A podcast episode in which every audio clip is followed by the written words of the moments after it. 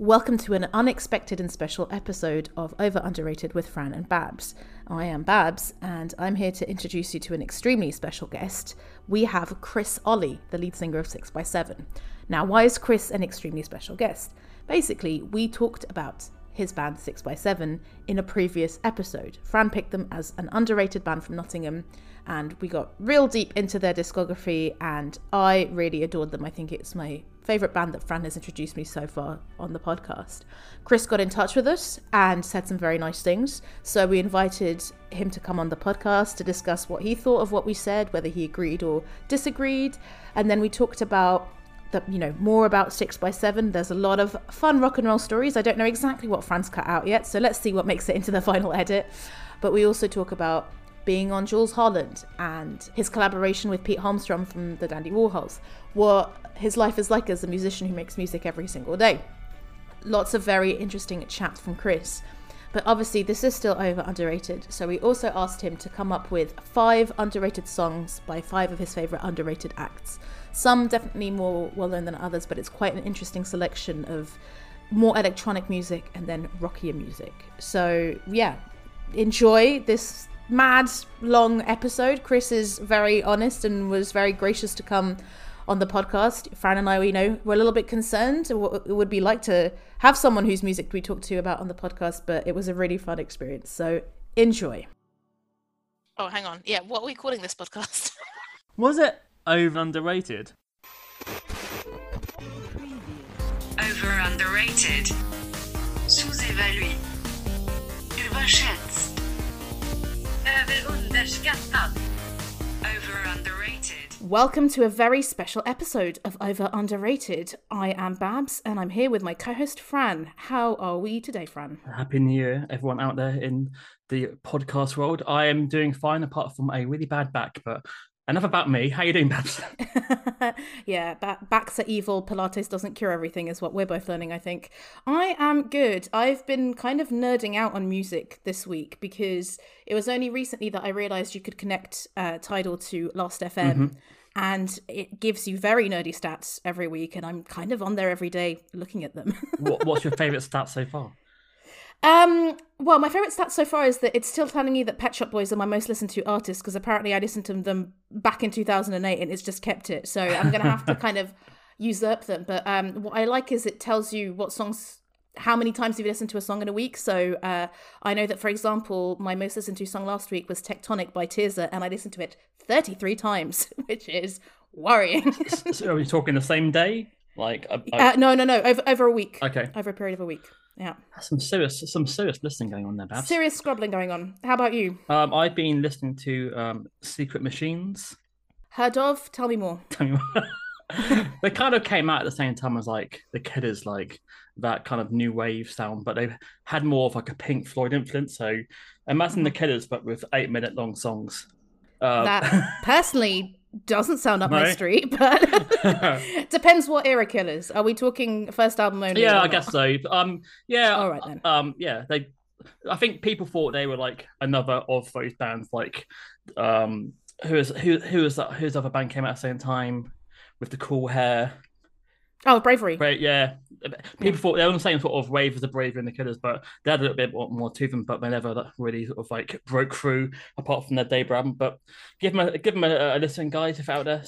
Another Fran band that didn't quite make it. yeah, the, the uh, curse of uh of, of, of my music taste. the curse of the missed A and R man Fran. Um, but we are not alone today. We have an incredibly special guest. We have Chris Olley from Six by Seven on the line. I was going to say, as if we're on the radio. Hello, Chris. Hello. Hello. How are you doing? I'm uh I'm all right, thanks. Where, whereabouts are you today? I'm in Nottingham where I live. Very good. Ah, so I've just been uh I've just been in Wales for the weekend. Uh uh for last weekend for recording at Rockfield Studios. So that was good. we're definitely going to get into that because uh, that seems to be i was going to call it a bit of a pilgrimage that you do a few times a year to those studios to record some music with your fans it's it's fascinating Yeah. But yeah, Chris is uh, Chris has come on because he messaged very kindly and said uh, he'd enjoyed listening to our podcast. And Fran and I, uh, I have to say, are kind of terrified because we're honestly we're usually very honest in the podcast. We don't expect people to listen to us, and the fact that you didn't message us being like, "Oh, you know, thanks for calling me a prick," we very much appreciate it, and, uh, we're very glad that you've graciously Well, come. luckily it's the underrated band rather than the overrated Yes. band. That would be that yeah. would be. I would be surprised if London Grammar get in touch yeah, with if, us. if but, John uh, Bon Jovi gets on the line, I'll be shocked. To be fair. But you said, Chris, that when you were listening to the podcast, you you felt like you kind of wanted to respond to some of the things that we said. So, I mean, how how was it listening to it, and how is it in general as a musician listening to yourself being talked about on podcasts and written about in the press? I find it quite interesting. Uh, what was interesting, really, was was um, some of the things that you said, which sounded, uh, which could be kind of um, misinterpreted as negative. Uh, like, for example, you talked about arrogance, Mhm.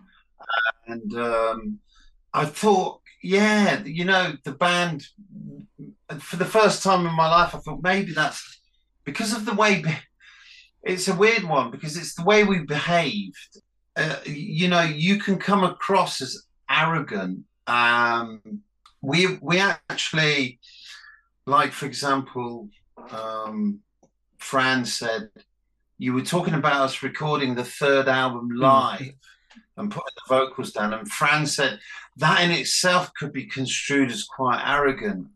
And i thought that was interesting because that's almost like uh, that's almost like a plumber coming around and fixing your radiator and you going oh that's uh, the way you did that was slightly arrogant you know because like bands through the ages have all recorded like that that's a normal way of recording you know to go into the studio and put it down live however what's not normal is then for me to to go out and do 35 interviews in a day Mhm. and each time I say, "Well, we recorded the album live," you know, uh, uh, uh, and uh, because uh, to be to, to be honest with you, a lot of bands weren't doing that around the ti- around that time.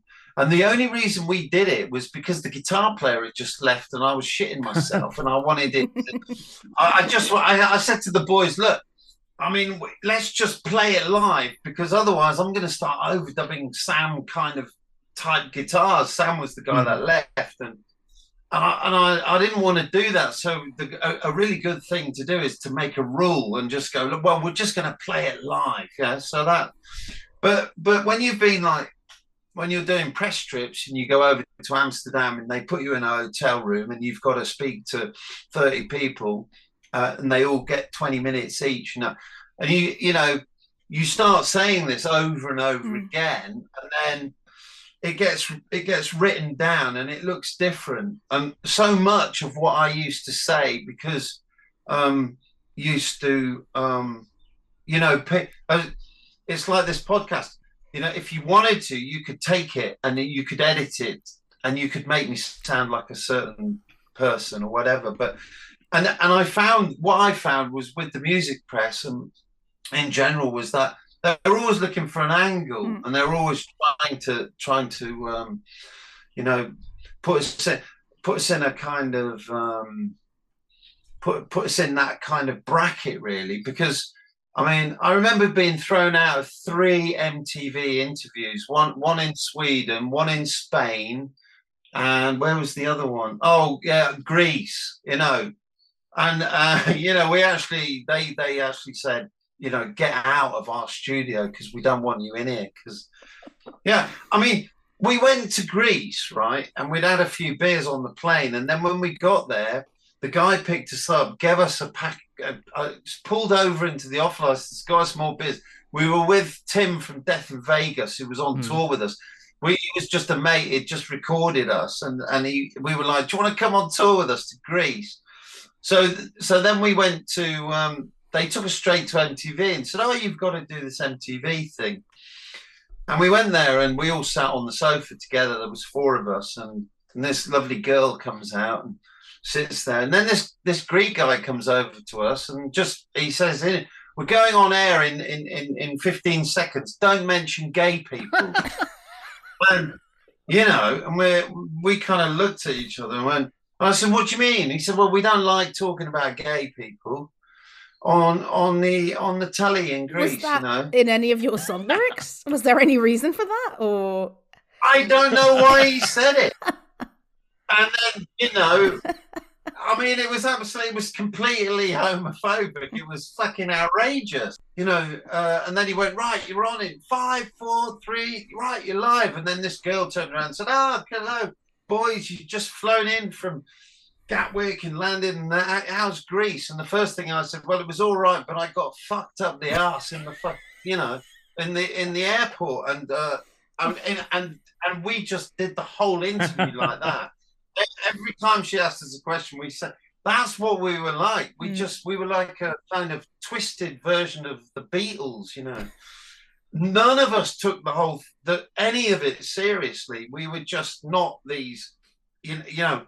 And the, so when I heard your podcast, I, I was thinking about all these kind of things and how we used to behave and if anything, we were sort of like, um, you know, the opposite of arrogant. We were kind of, we weren't intimidated by them, and we weren't, we we never felt they were important. Mhm. And I think that went against the band.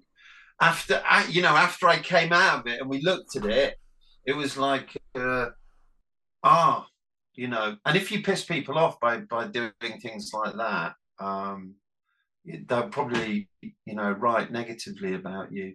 So do you think if you had like things like podcasts back in the day when you could have a long form, you could be yourself, you might have come out differently? Because of course it's like when we're doing the podcast, I was thinking when we're doing the podcast, like it's hard to find a lot of information around that sort of time, like interviews. You're, you're quite limited to to find out how you were really. So like a lot of our opinions were coming from like that documentary, the Beat the Six Meters documentary on YouTube, and little snippets. So it's kind of hard to sort of really get a picture because you know like you haven't you haven't got dozens of music videos and dozens of like interviews on on YouTube. So it's kind of No, there was that film that Beggars did, and then there was a. I don't know if you watched the Channel Four film about us. They made a film about us on Channel Four, where we're just kind of sitting Yeah, at this yeah, yeah, table going, uh, "We're into Spacemen Three, actually." I, mean- I mean, really, and oh, oh, yeah, and then the other thing was that you know phoners. Yeah. You know when you do phoners. So what happens is the the you sit you're told to sit by the phone for you, you know the record labels say right chris on tuesday between 10 o'clock in the morning and 4 o'clock in the afternoon we, you're just going to sit by the phone and do interviews right?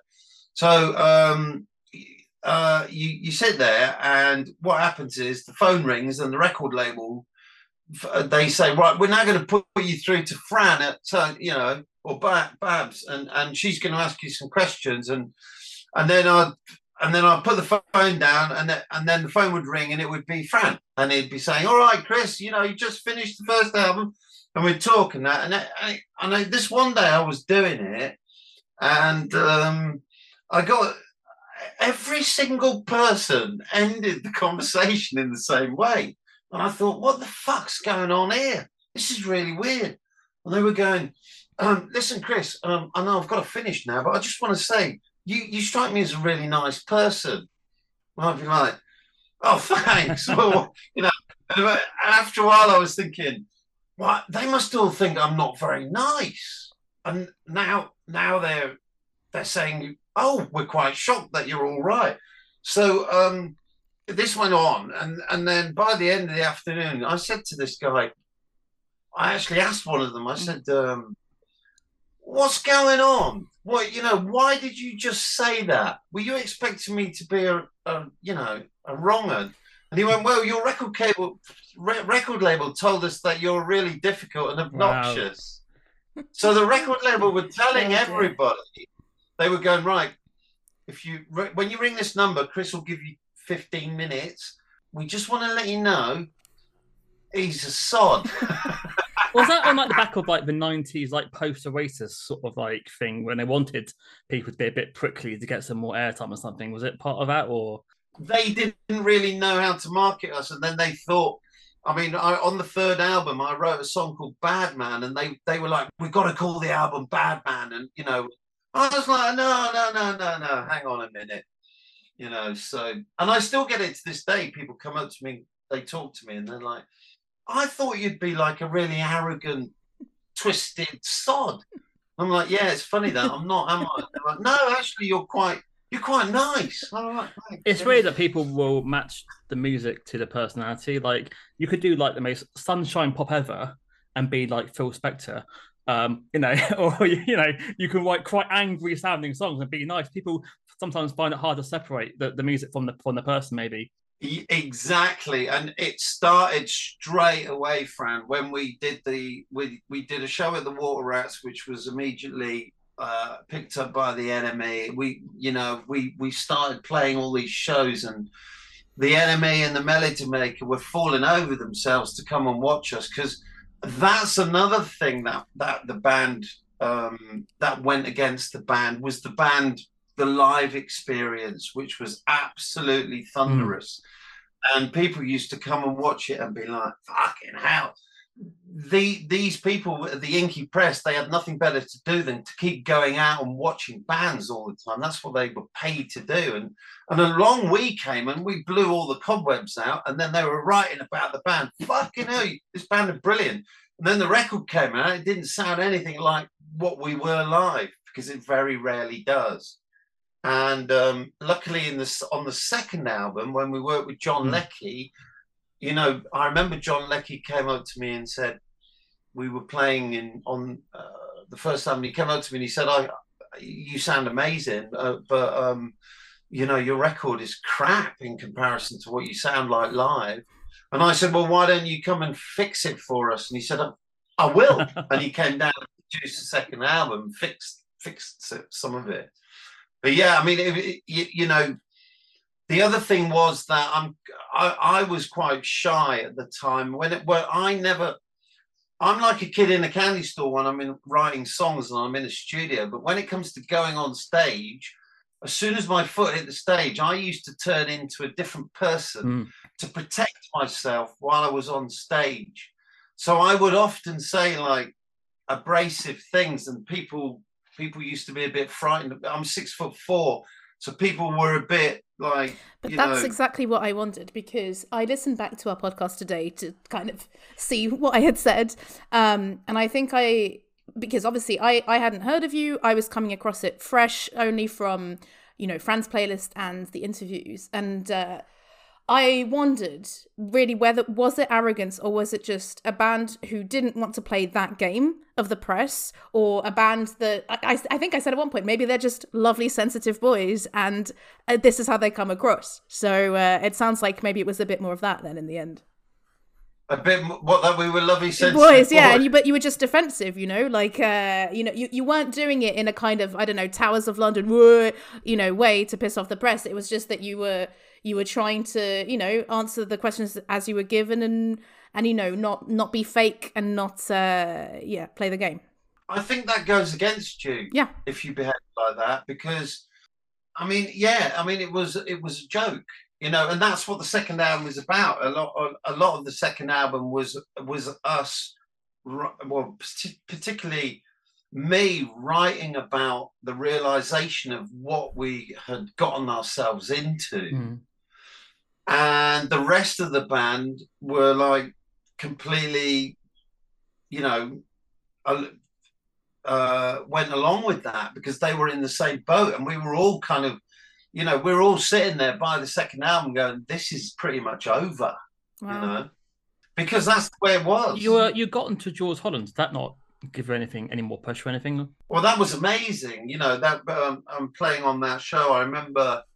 I mean, we were so loud on that. I mean, the great thing about Jools Holland is I don't know what it's like now, but back then you had to take your own gear, like Hmm. PA, monitor setup. So basically, what you did was you you hired in the wedges and everything, and you put it up, and and you turned it up to work.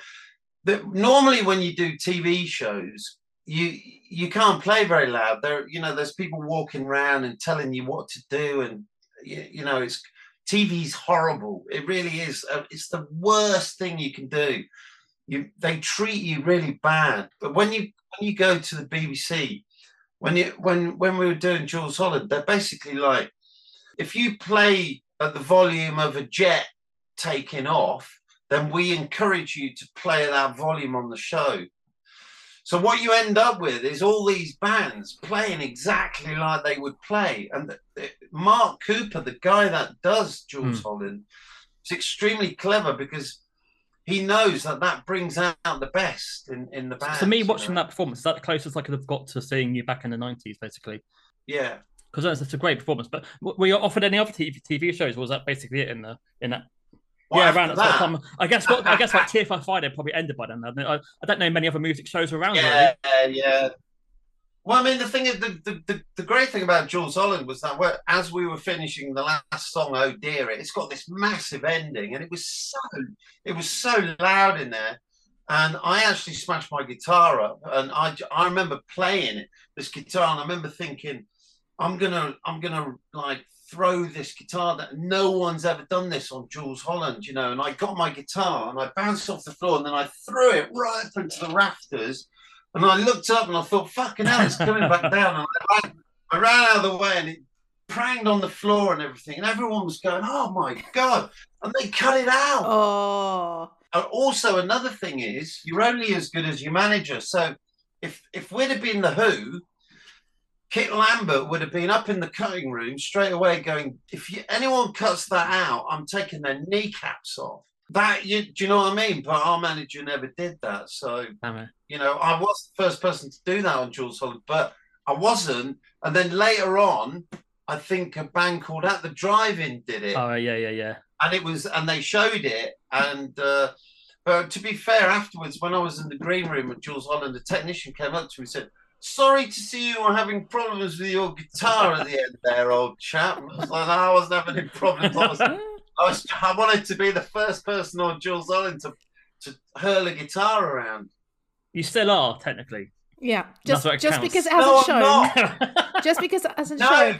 that's the whole thing, Fran. I'm not because it wasn't shown, so it didn't happen. It's not part of history. Do you know what, Chris? It's quite frustrating because I have a, a good friend and an upcoming guest who is head of archives at ITV, but not BBC. if it was BBC, Ah. I could. I mean, I might, I might still be able to ask him because uh, he has contacts. But I do wonder if that is somewhere uh, and could be accessed. Too late, Barbara. Yeah. It's too late. it's too late. The moment's gone.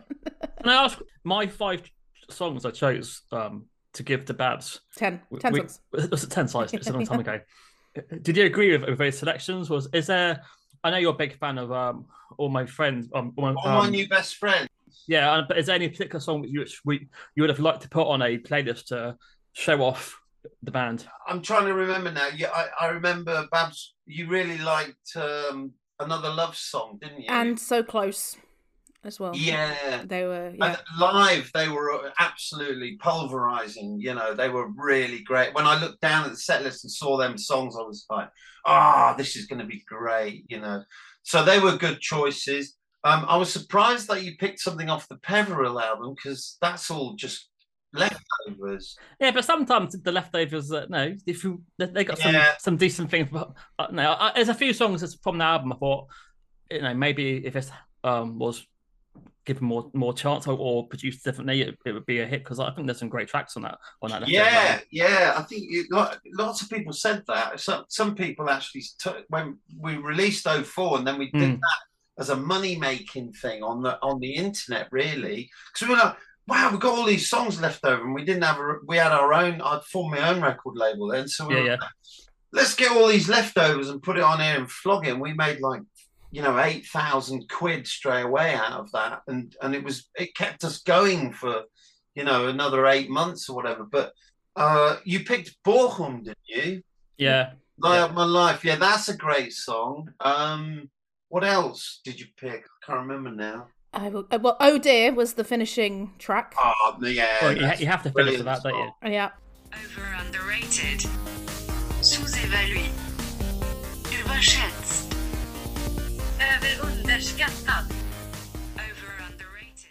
So after that, um, 2000 and I think it's a five album that um like B side. There's the one with um, Steve Hewitt on it.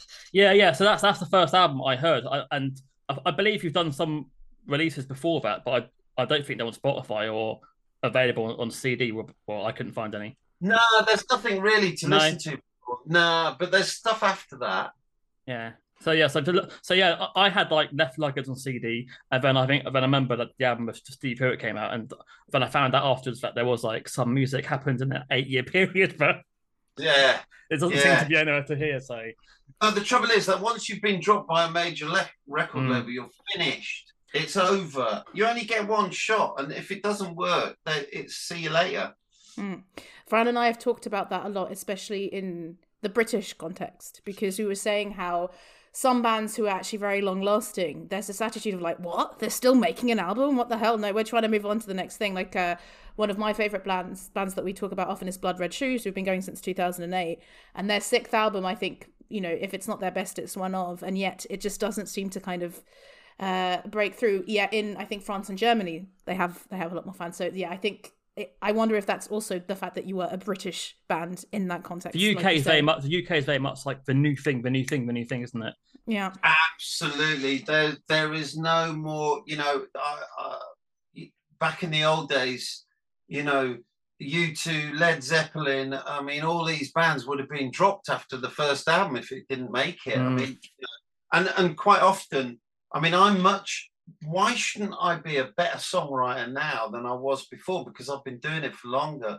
I mean, there's certain periods in in your life that you write a certain kind of music. I'm always changing anyway because I, I get bored if I I can't just do the same thing over and over, you know. Mm. And Babs, you said something really interesting as well, which which I thought was great when you said um there was a lot of bands around that time getting signed and disappearing. And and it was almost like ju- just before we got signed, and we were friends with with a band called Bivouac, and there was they were from Derby, and they there was these bands like Girls Against Boys and and Bivouac, and like they were signing to Geffen for like millions, Mm. you know, just just huge amounts of money, and um, this record label Geffen, sort of after Nirvana and that, it was hoovering up anything that Yeah. was, you know, and um, and then we- a- af- it calmed down a little bit, and they got a little bit more selective, but there was still a lot of people being signed, you know, that. And like Dawn of the Replicants, and you know, and they, they a lot of those bands, they like when we got signed, the, the band that everybody was talking about was a band called Ultrasound. Yeah. And they had this big fat singer. Am I allowed to say that? Or is that It- it's will factual. I get Well- cancelled now? Isn't I- it called Tiny? I want. I want. He's got I was going to say, I'm fat and I call myself fat, so it, it's fine as long as it's factual. I mean, yeah. you got to be quite brave for David album to be a, a, a double disc. To be fair, yeah, with you do, with your you doing a, a- an abstract expressionist painting. yeah, and the, the whole pullout is of you doing it. I mean, come on. And they, I remember, they we played a few gigs with them. They're lovely guys They're from Wakefield, I think, and they they were like, you know, we're going to sign to Mute Records for gazillions, and and uh, and we we signed our deal really quickly. You know, we just. Uh, we got we asked uh, De- Geffen asked us to do some demos they passed on the band we gave the demos to beggars and they put them out and then we were off you Yeah. know Yeah, yeah. Just just to say, I think what I said was that it the, the timing was it was post grunge, just as Britpop was happening, pre indie rock revival, right? So the the rock music that was going to become big was nu metal, which obviously you're not. So yeah, I I think I think it was bad bad timing. Um, Absolutely. yeah. And what you mustn't forget about that time is everybody was dropping E's, going to Creamfields, Gatecrasher, listening to Fatboy Slim and the Chemical Brothers. It was the era of the super DJ. Mhm. Like the you know, the NME were like talking about the beta band and ultrasound, and it was all a bit crap, to be honest. Get, like Gay Dad and bands like that were being, you know, on the front Yeah. cover. of NME. We were like, what are they doing on the front cover? and the thing is, if you didn't, what we realized then is, is that if you didn't sell a certain threshold, you were never going to get this kind of uh, coverage. It didn't matter. We, we were like, oh, so it doesn't it doesn't matter how good you are. No, no, it doesn't matter how much the NME love you or how great they think you are. It matters how much revenue your record label's putting into the into the newspaper. Mhm. That's that's where it goes. And then you know, and that we at that point we were like, well, well that's us fucked then, isn't it? But you you do kind of dabble with electronic music. Was there a pressure around that time to maybe go down a more electronic dancey route? Well, yeah, because the, the thing about us lot was that we only ever listened to electronic music. All the ideas that we got about big build ups and, and, you know, making these, like another love song, for example, you described that as a kind of symbiotic uh, coming together of, you know, dance music and, and sort of, sort of, it was, it's almost like My Bloody Valentine playing kind of jungle, if you Mm, mm. like. We all decided that there was never going to be another rock record as good as Highway to Hell by ACDC. And we felt that everything after it was just trying to be something like that. And um, so we, on the tour bus, we, we, we only ever listened to electronic music. What sort of And what sort of music we listened to? What sort of electronic sort was it A- Aphex Twin or what sort of sounds was it? Plastikman, Okay. we listened to a lot. Um, we listened to a lot of um, Luke Vibert, um, stuff like that. Um, the, you know, anything on Warp Records, uh, Yeah. Ninja tunes, and uh, the only record that we listened to that wasn't like that was "If You Want Blood" by ACDC, which is a live album. And we used to put that on after gigs and you know drink beer and, and play that full blast in the van or in the tour bus. But that was the that was the only record that we listened to that was like that. You know, people thought that we were just these kind of Neil Young worshipping monks. And we were absolutely sort of on right on the nail with electronic music. You know, I can't hear a lot of ACDC in your music, to be fair. And I would say don't listen to our ACDC episode, Chris, because you might not agree with us on that. Ah. so when so a couple years later when bands like the Cooper Temple Clause and Kasabian came out mixing electronic and guitar music and being hailed as like this exciting thing, it must have been a bit annoying thinking that I did this like four No, years that ago. you, you, you the, the, the great thing was was uh, when I was listening to the podcast, you kept on making references to Kasabian. You were saying, "Oh man, if you listen to Candlelight, that's Yeah. song Candlelight." One of, you said like, Yeah. "This could almost be a Kasabian track before Kasabian, proto Kasabian." A lot of what.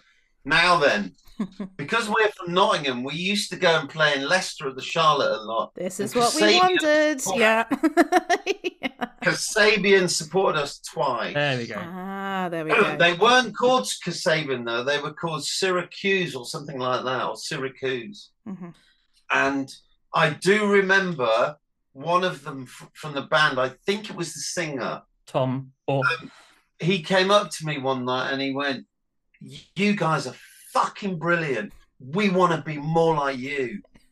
well And So looks like you they did. a little bit Oasis, a little bit six plus seven, and you get to uh, make a lot of yeah, they when, when they supported us, they they sounded like a bunch of because they were only seventeen or eighteen years old back then. I Mm. think they they were like oiks, and um, they sounded like a piss poor Oasis to me, you know. But their first album's brilliant. I Yeah. thought, I, when the first album came out, I was like, I couldn't stop listening to. it. I loved it. Yeah. I, but I think that was a lot.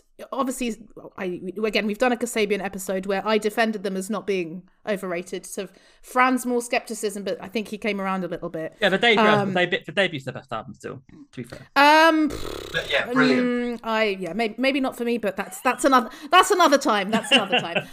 but yeah, I, I do I do still think Sergio is a genius, but I think part of the genius of that first album was Chris Karloff, and he then went to do other things. And I was actually listening to his other band. I think they're called Black Onassis. And they- they've they've got some really good electronic shit. That was that was the year. But I think Kasabian are an example of a band who maybe not necessarily played the game, but it was like they were proper in your face uh, with the music press. And I think on the episode we talked about how I have a memory of reading about Kasabian in the NME. And NME were writing about them like, oh, you know, Kasabian, they think they're well hard, but they still live with their mums, right? And that was the impression that they gave and how they came across. But I think there was definitely, you know, post Oasis's boom, a gap, and, and they filled it, as I think Fran said on, on the podcast. But uh, but there we go. so you mentioned that you were quite anxious or uncomfortable playing live. Um, so obviously you, you do a lot of, of work in your studio. Do you miss performing live, or is that something you're happy to stay away from?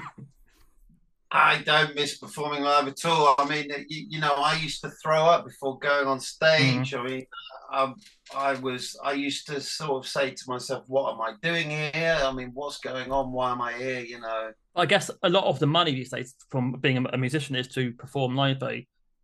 A lot of the publicity, a lot. I mean, if but back then it was different. I mean, I, it was, it was. Uh, it did, I figured out I'd been in different bands and I figured out that it was really easy to get a record deal. I mean, it really is easy. Mm. You know, if you want a record deal, but if you wanted a record deal back then, all right, there's just a couple of things you've got to do, and that's hang out with people who turn up on time.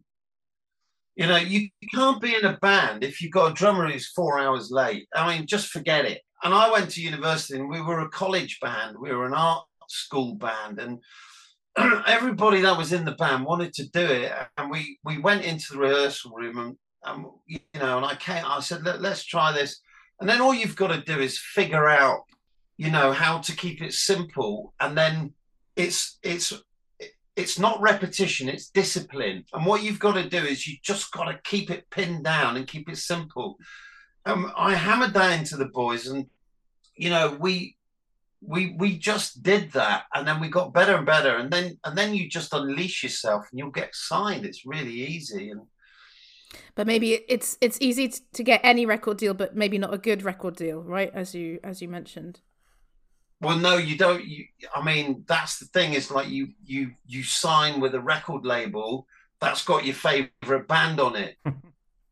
That's what you do. You just wait until they offer you. And we got offered loads of deals and we waited for Beggars Banquet because they had Mercury Rev and we were just waiting to sign to them. And then Mercury Rev were gone when we got there. you know, so we were going, where's Mercury Rev? You know, can we can we meet them? And then we don't have anything to do with them oh. anymore. And one of them's in a monastery. The band split up, and this was before Deserters. Oh, okay. Oh, right. And and then they signed a big deal with someone else and brought out Deserter's Songs and went massive. You know. Do you still go to um gigs now? Thoughts bands or? I'm going to see Gaz Coombes on Sunday. Oh, great. Um, but other than that, um, I no, I mean I go I, I for me now going to a gig, I, I like to go to arena gigs because you can sit down and um, have a drink and uh, watch someone like uh, you know Nine Inch Nails or Neil Young or something. You know.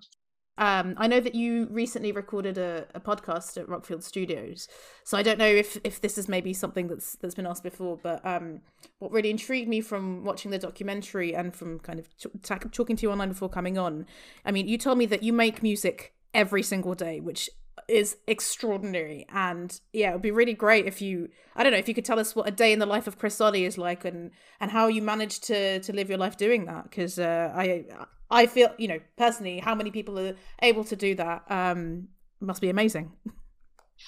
Well you only get one life and i thought well i i always thought i'll try and do with it something that i want to do.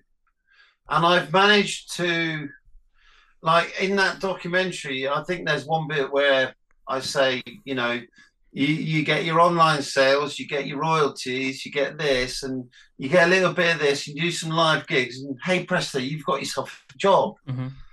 And that's kind of what I've done. And so yeah, I get up. I I mean, I, I get up anywhere between sort of five and seven. And um, wow. Yeah. wow. Yeah. You know, I'll I'll come into the studio and I'll I'll I'll mess around with the Mini Moog or something or the Prophet Five, and I'll get something going, and then I'll write a song around it. it doesn't take me long. I'm, I I kind of follow the Elton John, um, Paul McCartney school, where I think Elton John doesn't spend longer than three quarters of an hour writing a song. Mm. And um, Paul McCartney's three hours. He says, "Well, if you ain't got it in three hours, forget about it. Do something else." I don't use computers. I record with traditional means, you know. Mm-hmm. So, which is, I find that the technology of computers slows you down. Oh wow! When you're writing a song, um, are you playing a keyboard or are you playing guitar? doesn't matter. I mean, I'll, it, it, you know, I'll sample something. I'll, I might hear something while I'm doing having breakfast. I don't know. I mean, um, I generally seem I gen- the way that I tend to work is I set myself parameters to work hmm. within. so that I don't go sparring all, off all over the place. But the trouble is that I'm so adept at it that I can easily write one song a day, and I end up with 31 songs at the end of the month. So I'm like, what am I supposed to do with this? I give a lot away on Patreon. I just put it on Patreon, and people people pay me some money on Patreon, and then I just put. I, I, do you know what? I've been doing it a year or something, and someone someone posted a couple of weeks ago. They put, "Yay, that's Chris's 100th song he's given us."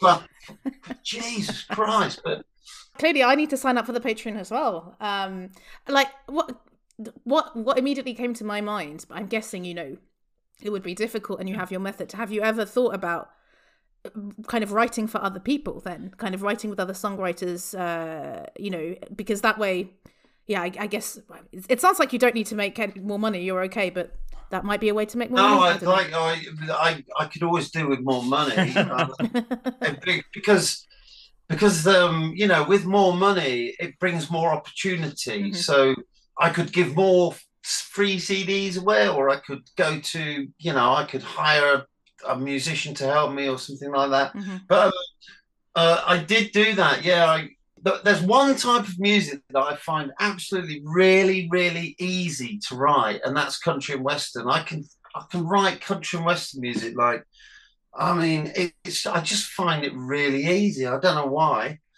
And I did con I I did some demos and I sent them like really, you know, sort of. Uh, I used to play in a country and western band, you know, in Germany, and. Uh, right. and and you know i i kind of love um you know uh merle haggard and all, all, all dwight yoakam and there was uh, about 30 years ago there was a lot of young country guys coming through it, it was really really kind of proper country though it wasn't it wasn't like um it, it wasn't like americana it wasn't sort of Mm. like a a modern take it was tradition proper you know dolly parton kind of stuff Right. and um, and I used to write songs. And I'd come into the and I'd play this song to, to the band, and they were like, "Who's that by?" And I'd go, oh, "I wrote it about half an hour ago," and they'd go, "No, you didn't." I go, "Yeah, I did actually." And they go, "No, no, you're full of shit."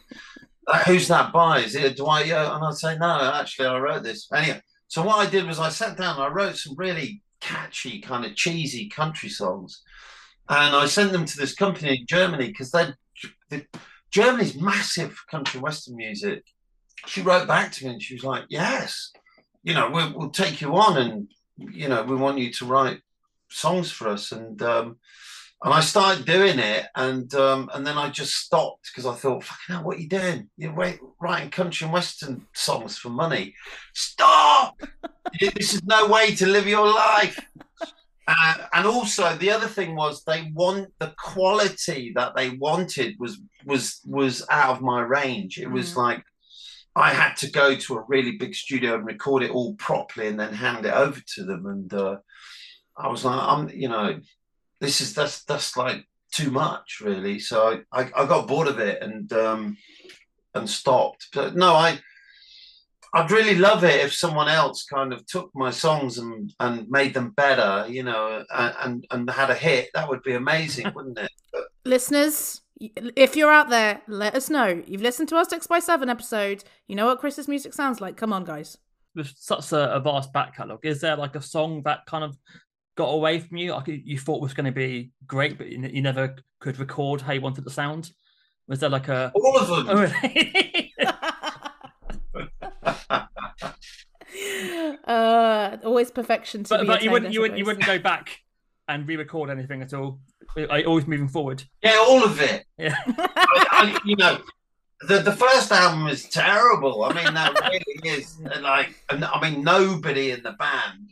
I I, I listened to it once. Uh, uh, me and the me and the um, keyboard player. We were once in the studio and we put the first album on. He was, Should we do it? Yeah, fuck it. Let's listen to it. And we, we were like, I mean, actually, listen. That was the one and only time I ever listened to it. You know. Wow. Over underrated. Sous-évalué. Överschätzt. Over underrated. You have a collaboration with Peter Holmstrom from the, the Dandy Warhols. I saw him tweeting about it recently. How how did that come about? Because I, I you guys toured with them, right? Six by seven. Yeah, um, uh, yeah. Uh, we we supported the Dandy Warhols on their first ever tour, and over here when they came over.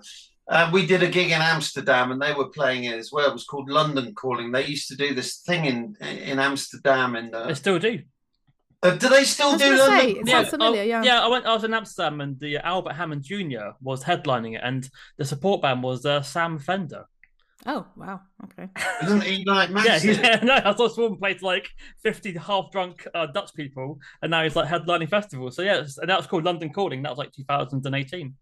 So yeah, And is it, is it in the Paradiso? yeah, yeah, yeah, yeah. And, and it, had, Oh, like, yeah. it had like three different sort of st- three different gigs going on at the same time, kind of thing. Uh, Yeah, that's right. Yeah, yeah, it's brilliant. I was like, this is it's like 20, 20 euros, just please. Um, yeah, But Paradiso, that was when the when the Germans invaded Holland in the Second World War. The Gestapo took over the Paradiso, and when you go down into the dressing rooms downstairs, they're torture chambers. Oh, really? So you're sitting in a torture chamber before you go Wow. upstairs to play your so gig. Sam Yeah. Fender in a torture chamber. There you go. Sounds like some kind of twisted charades there, but there there we go. And, the, and it, so the dandies saw us there. We got back home and they'd phoned us up and they, they said, "Look, we're coming on tour, doing our first. Can you support us?" And Amazing. I've been friends with them ever since. And um, me and Pete were always on about doing something, and then finally we got round to doing it. It's called Walls of Dada, yeah. And he we he came to stay with me um, about. I was in in the summer. He stayed at my house here for about ten days in this room actually, and uh, we um uh, we did a gig together at the uh, Rough Trade Shop, and and then we went to Rockfield and recorded uh, this this album. Uh, yeah, Incredible. it's great. I'm definitely going to listen to it. I think Dandy Warhols, uh, I've always enjoyed um, some of their music, but I saw them on their 25th anniversary tour and they played a lot of their back catalogue and it, they really blew me away. And I've been going through their discography. I think they're one of the bands with the best discography out there. Almost. I, I, I need to listen to all of it, but uh, I will definitely be listening to, to Walls of Dada. Uh, that's another thing that you said about the band not making it. I've just remembered that was one of the other things you said. Each song's different. Yeah. Mm. And then you said that in that film, I, I said um, we were trying to make music that was fitting into Yeah.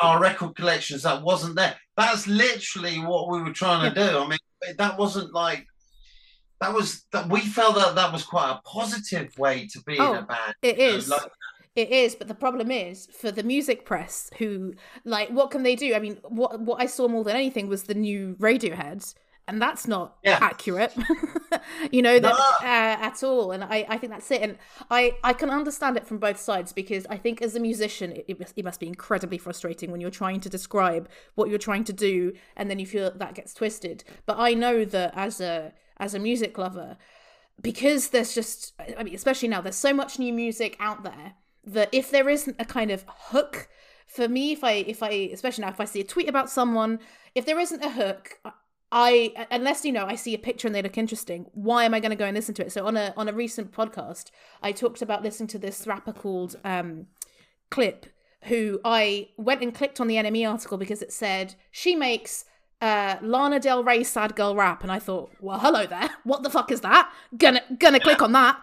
Uh because if it was just like listen to this new American rapper from New York, that, that would have been would have been interesting. And I think yeah, again from my uh, lack of knowledge about six by seven, the, the playlist. It you know I thought, as I think I said on the podcast, because we'd done an episode on Mansun and Fran is a big fan, uh, and he's a big fan of a lot of Britpop acts. I thought it was going to be something like that. Not only was it not that, but every single song was different. So it's it it's very difficult, I think, if you're a music journalist to re- yeah to accurately re- represent that. You have to be a very good journalist to do that.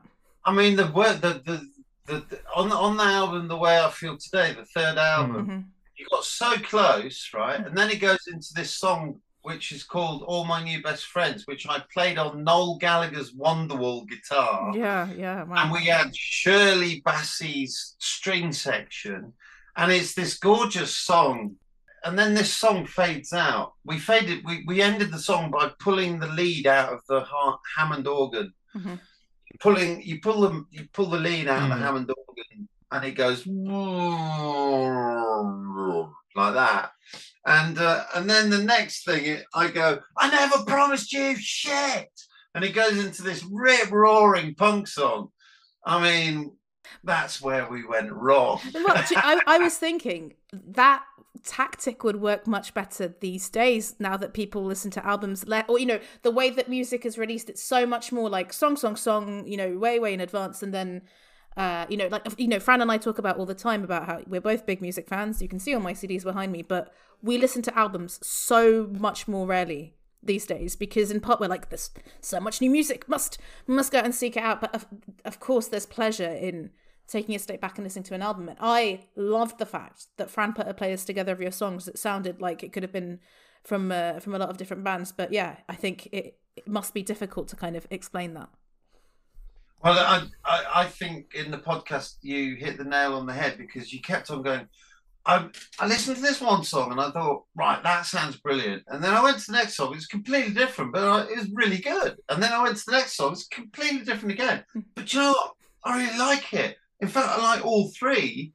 And then you and you start to think, well, the lineup of the band was the same. I Mm. mean, we had an organ player, we had two guitarists, a singer, and a drummer and a bass player, and it, you know, and it was like, Mhm. uh, so, I mean, you kind of do what what you want to do, Yeah.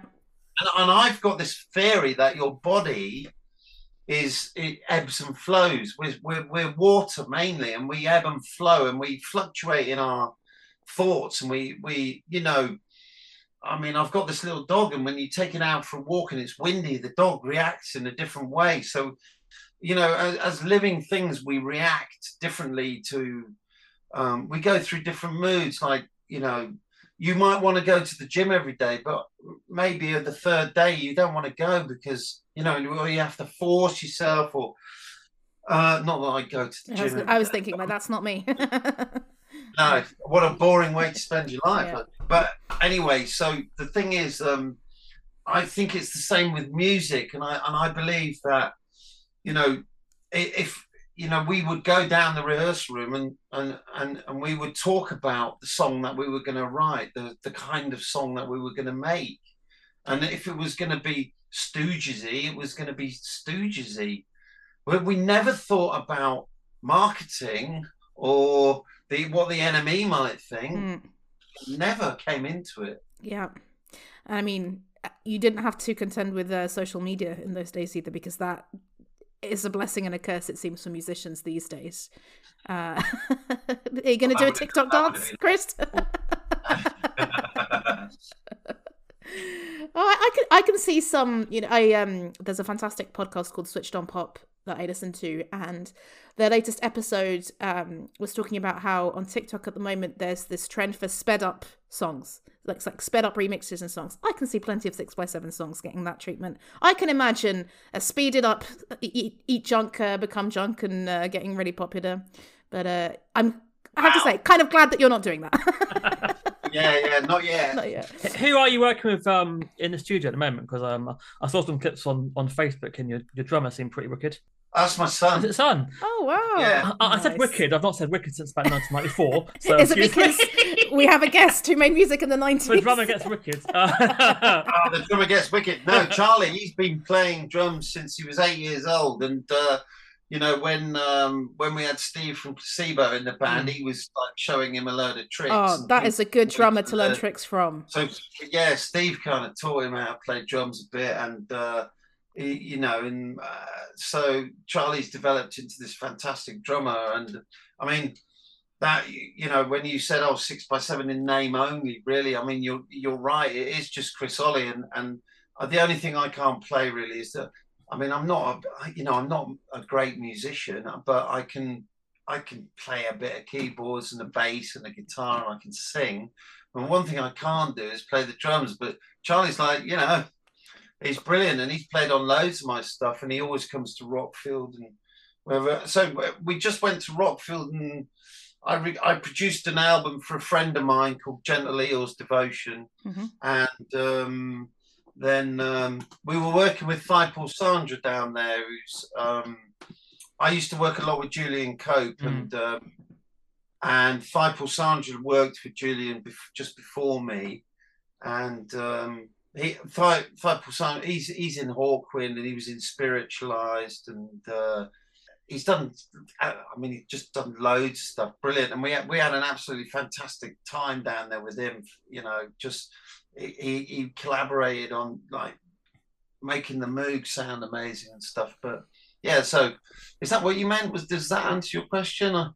Yeah. I think Yeah. I think so, and I think before we get into your picks, definitely, I, I'd love to hear more for you from you on Rockfield Studios and exactly how your fans help you get there and actually get involved in the recording process. Because I mean, maybe there's other musicians doing that, but I, I don't know of any of that. no no one's doing it i'm the Tell, only one that's tell us, doing it. Chris. Tell us, Chris. What's it all right, about? Okay, so we we recorded the third album at Rockfield, and um, they're brilliant down there. It's family run. Lease, Lee, uh, Kingsley owns it. Lease. So they've been Kingsley started the studio in '62, I think, and we were there in 2000, 2001. We did the way I feel today there, and then.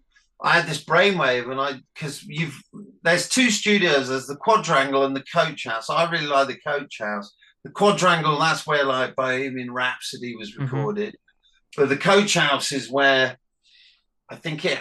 I think in one year it had five number one albums come out of it, and they were in Britpop. It, it was it was it was like Catatonia, Cast, uh, the Story, Morning Glory, and and a couple of others. You know, when you record at the Coach House, you come out and you go up the. It's a pig. It's an old farm. It's a farm, but it's a working farm Mm. and you go up the road and they've got this big accommodation block and it's fantastic you walk in the front door there's a huge living room and then you go up some steps and there's a huge dining room and a kitchen at the back and then there's seven doors that go off Mhm. each so you know if you all come out at the same time in the morning it's like morning morning and every single behind each door there's a big room which with an ensuite yeah Mhm.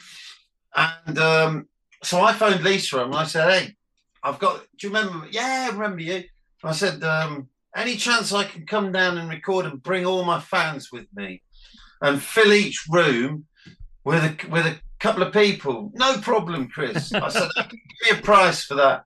So she gave me a price for it. And then I went on to Kickstarter and I said to my wife, Karen, I went, Kaza, what do you reckon then? Weekend at Rockfield, how much would you pay? You know, uh, and she was like, charge them this. And I, and I said, no, I'll, I'll charge a £400 a room.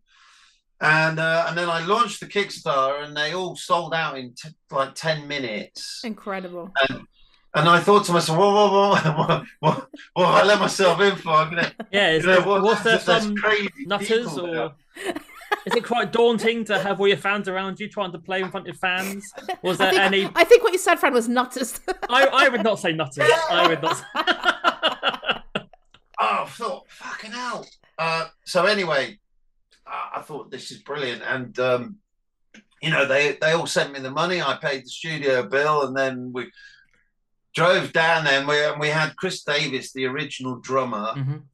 me, and then we and Charlie, and then another bass player. And we did this thing with two drum kits called Abstraction Twelve, which is this double album with five songs on it. It's absolutely mental, and um, so we went, we rehearsed it, and then we went down there.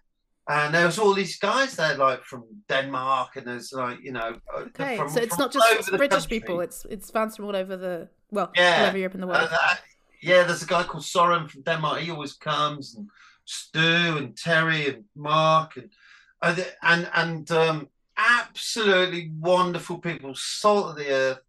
You know, can't believe they're look. They're like, this is fucking amazing. Um, they can't believe where they are. You know, like, I can't. You know, all my favorite records were made here, and then and. And uh, the engineer was a bit like, um, okay, so we've got 15 people in the control room. Sitting there, you know, hands clasped, Yeah. expectantly. Yeah. And then um, I, I still remain friends with John Leckie, the producer. So he comes down as well sometimes. Amazing. And he just sits around drinking beer, goes and sees Kingsley, who he's known since the 60s and then, you know, or, or 70s. And um, uh, and, and we, we just kind of, the first night we get there on Friday, we have a, a cooked meal uh, um, around a huge table with, with, I think there's about 17 of us there. And uh, then we have a massive, you know, party. And, uh, and then the next day we're in the studio recording all day, and then we have another party on Saturday night, and then and then we work all day Sunday, and then everyone goes home, and it's brilliant, you know. And we get an album in the can, and everyone gets an album, and It sounds incredible. I'm trying Um, to think of, of which band I'd like to do that experience with. Um, but uh, Yeah. but I, I don't. Part of me doesn't doesn't want to see behind the curtain. I don't know.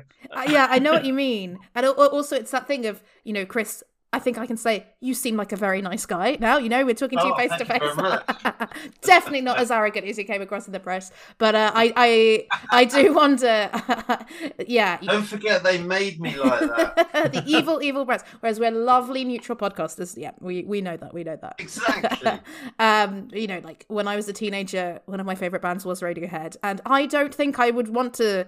I don't think I'd want to peek behind the curtain of Radiohead. I'm I'm happy reading Ed O'Brien's diaries on the internet. That's absolutely fine by me. I know, I know exactly what you mean. Uh, uh, um, yeah, I mean, it's a great way for me to record, and I, and I, I think we've done it eight times now.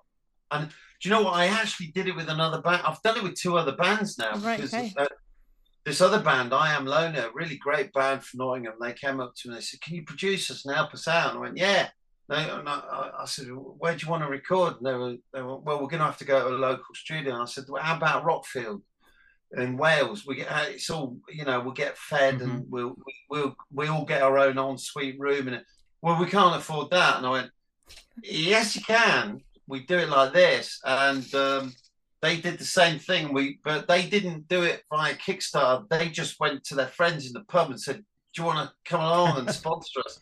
And we just went down there and did, did the same thing. It was great. Chris, you said you weren't focused on marketing, but I, I think you've stumbled across something here. I almost feel reluctant to share this with the wider world because I can see some kind of slimy A and R guy being like, "Aha! Well, this is the the way to for the future." Hello, this is a promo for a podcast about a playlist. Yeah. Yeah, it's called Playlist Yeah, yeah. My name's Mike Lash, former actor, former comedian, former creative, former cool dude. This is, Kerry Mitchell, former musician, former art student, current cool dude. we've created a playlist, a fucking brilliant playlist. The best playlist ever to the point where we spoke to each other about how good the playlist is and that we wanted to be the people at a party who's putting on the music and only putting on a few seconds of the music before changing the song because everyone loves those guys at a party. That's us. So each week we have a guest and they have to choose one song to define them as a human person. Person. One song for me, Mike Lash, to sing right at them. And then because Mike is not the best person in his family, we've incorporated his mum to give her insight into each song, which will maybe help the guest to define themselves as a person. But really, we probably shouldn't get bogged down in the format of the podcast. It's really heavily edited, so it's not actually that boring. It's quite short. So I really think you'll like it. Kerry's kids are home, so it's probably the end of this promo. It is. What was it? www.playtheshare.com and available wherever you get your podcasts. Underrated. And that was the end of part one. And this is now part two, where we're going to ask Chris to talk about five songs that he's picked from acts that he feels are underrated. So, I mean, Chris, when I, when I asked you to do this, you you sent me the bands and the songs pretty quickly, so I guess that wasn't very difficult for you to do. But was there? Pretty quick, I sent them straight yeah, away. well, you, I was just like, oh, maybe we could do this, and then you sent me the bands, and I thought, oh, and then I said, oh, you know, like, can you maybe pick a song? I know that might be difficult, and you were like, no problem, here we go, and I was like, fantastic, Yeah. thank you, wonderful guest. I could have done another. You know, the thing is, I'm thinking now. Oh, I wish I'd have said this other band. Well, now, you you know. still can. we can bring them up. We can bring them up for sure. But um, I was wondering, you know, is there a theme that kind of unites the five picks that you have? Have you maybe any relationships with any of them? Have you worked on them, or was it just kind of five bands on your mind at the time that you thought, no, I want to talk about them and and raise their profile a bit more? I, I always think if you think about things too much, then um, you know it's best to just. So I, I, I thought, well, I, I was lying in bed at the time, and I and I was just thinking, um, oh, uh, this one, this one, this one, this one. There, there was Ambulance Limited. Yes, I mean maybe we can start with that. So that was um, heavy lifting by Ambulance Limited. Yeah. Yeah, yeah. What a tune that is. Just How did you discover this band? Is it a band that you loved when it came out, or is it just um, something you just Um, I don't know anything about the weird. The, that band is so weird because I was given a promo at the. Uh, I can't remember when. Maybe, um, maybe around two thousand and three, something like that. I can't remember. And I, I, I was given this promo probably by. I don't know who gave me it. I used to get given these promos. and Nice.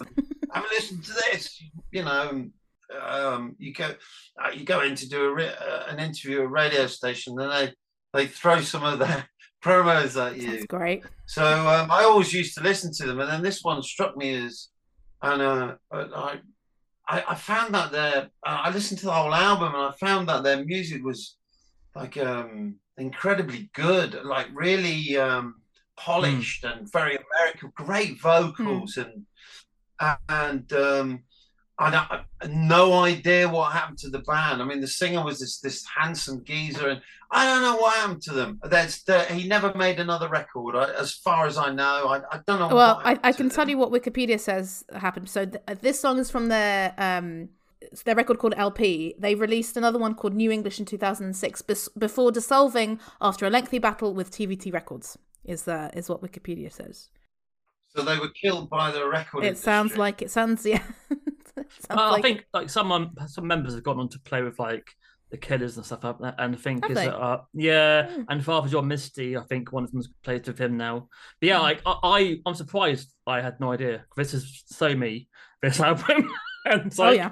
So yeah, and obviously in 2004 I worked in a record store, so it's kind of strange that I wasn't aware of this. Well, do you know what, Fran? I was aware of this band, Okay. uh, surprisingly, and I I, I think I Ah. came across them through something like Kazaa or Grooveshark Ah. or another illegal method. But um, the only song I knew from this album was "Primitive" brackets "The Way I Treat You," which is a brilliant song. It's kind of a Oh, that's a awesome. bluesy indie banger. Uh, I would I would I would summarize it at, but.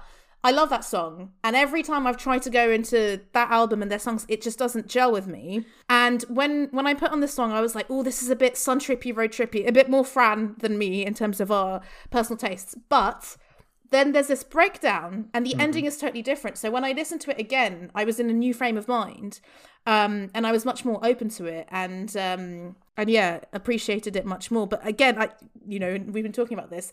This song sounds so different to the other song that I know on the album, and I haven't listened to the whole album yet. But I do wonder if it is again another situation like that. The that. first track on the album's this like eight minute build up. It's just it's something that spiritualized will be Mm. proud of. Yeah. You know. Yeah, I, I, I to me, I, I thought, do you know Guided by Voices, Chris?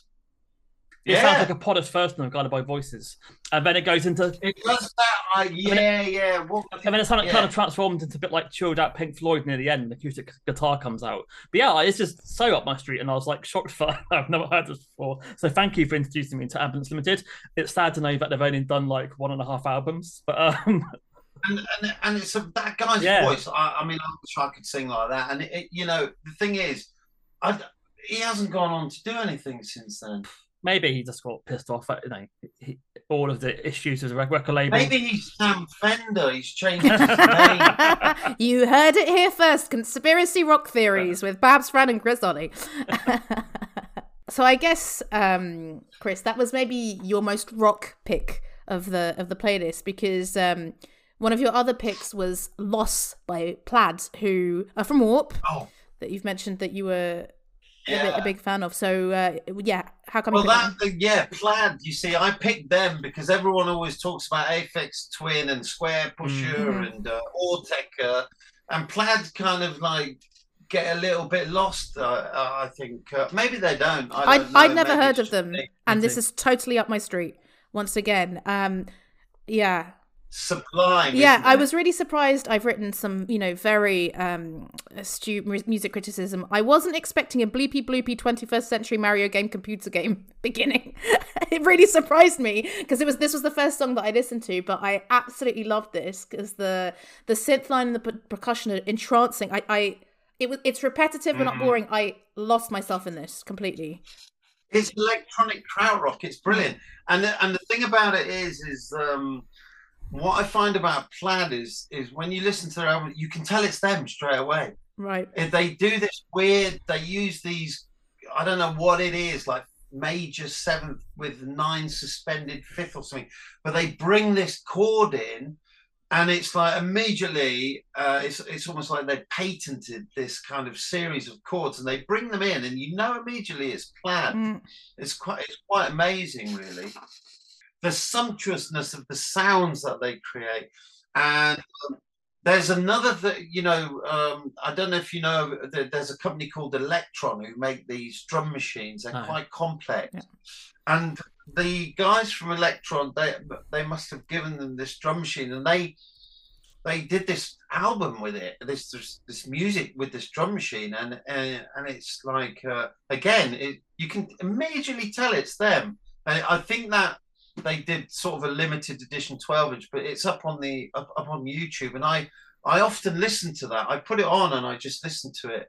It's a bit like Four Tet or something. You can just like listen to it and there's there's it's like this electronic music that's somehow really engaging and draws you in and you can't quite put your finger on why I think there's, there's only a few record labels when you can hear a band and think, okay, they're on that label. And as soon as I heard it, I thought this sounds like a bit Warp vibes. And yeah, I then looked, oh yeah, they're on Warp. and like you can't do that with many bands. I guess maybe Factory in a way. But um, yeah, I, I put down this is perfect background music for an anxiety-inducing uh, sci-fi computer game. And then I looked at Wikipedia. Oh yeah, they've done the soundtracks for computer games. Right, so- yeah, it makes sense. Makes makes sense. perfect sense. Yeah.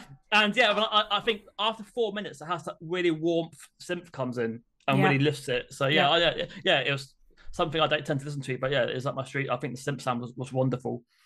Yeah, I think the other band I, I kind of had written down for this, and maybe one of the other picks was Boards of Canada as well, who are Yeah, yeah, yeah. another another war band, another band that I've only heard one of their albums and get obs- bit obsessed with it. But then I'm like, whoa, this is too electronic for me now. I need to need to go and have a break. So and then another one to come back randomly. Maximo, Maximo Park came out on the Warp label and changed it all. what did they? Yeah, didn't yeah, that. Maximo Park, who are a Warp band. It was like, okay, we've now got a, an indie All right. band suddenly you're on Okay, Warp well. Records. But there you go. learning some things. lone lady Lone Oh, Lady, Yep. yeah, she's Yeah. on warp yeah. That that is not who I'd expect either. I think, look, if you don't know her, Fran, I think she's up your street. But yeah, I guess they got to change. I mean, like Nick Cave is on mute, isn't it? And obviously, mute records with nothing to, with nothing like Nick Yeah. Cave when it started, you know. Mm. So that's not you got to you Yeah. got to diversify. So um yeah, so we move on to um Gaz Coombes, which you're seeing th- this week, uh, Chris. Yeah, Gaz Coombes is a weird one because um, I mean, obviously he's in uh, uh, the singer in Supergrass, who right, you know, like a British institution, really. Um, and uh, you know, Supergrass with this band that started off kind of almost like a sort of buzzcocksy, uh, much better though, like re- re- a really great band, and they're very young, and then they developed and, and made better and better records, and uh, and and um, uh, but um, I think Gaz Coombes is, you know, it's one of those things where um, it when you leave and you do a solo career, it, you you you might you might think that all the Supergrass fans will go with you, but they don't. My son Charlie, he was, he he got me into it really, and he was like, you know, listen to this, and you listen to it, and it's it, it's like Scott Four, it's like the Beach Boys. I mean, the production is incredible, mm. and then. I just, I just go and see him live because he's always going out about playing live and often on his own. And it's a bit like watching. I used to go and watch John Martyn a lot when I was younger, because John Martyn, you could always go and see him because he played about 350 gigs a year. So he was always playing somewhere nearby, and I used to go and watch John Martyn, and he would be different every time. But um, the uh, the thing about Gaz Coombes is that he reminds me a bit of when I used to go to John Martyn gigs. He's got that kind of. He's just a great. He's like proper. You know, he just. He, you stand there and you watch him. I really recommend going to see him. Uh, regardless of what you think of his music or what you think of Supergrass, just go and see Gaz Coombes on his own and just watch it. It's absolutely mesmerizing. I, I saw him play a festival, but it wasn't the best conditions because I think No, that's Again, that. doesn't everyone there was like shouting for all right. And he felt Oh, a bit slow no. for him, you know. But he had, he had a lovely, he had a lovely hat, and he, he still seemed to enjoy himself. But but he didn't Lovely play hat. this. He had a lovely hat, um, but yeah, but What kind Yeah, of yeah, hat, it was a please? I want the detail. Was it trilby? I'm not- was I'm it straw connoisseur. hat? Let's say more strawberry than straw hat. A straw hat would be would be quite interesting. But yeah, I I had never heard um 2020 before, and I, I was I was um shocked um to be fair because uh, I thought it was brilliant and yeah, it's really atmospheric. It's it's got a soulful piano, piano, great backing singers, Oh, and like I, and I Yeah. always the back end, all the yeah, girls yeah. Singing. that. he almost sounds a little bit like Thom Yorke as well at some points, and that- Yeah. thought was interesting. But um, yeah, uh, uh, but Very, it, it makes sense, you know. This is if you're going to go solo, be different to Supergrass because like, what's the point otherwise? You know, so this makes total sense. Like, I don't think Supergrass would have been allowed by the fan base to maybe do something like this. So you know, it completely makes sense. And yeah, I love this track. This is the best on the playlist for me.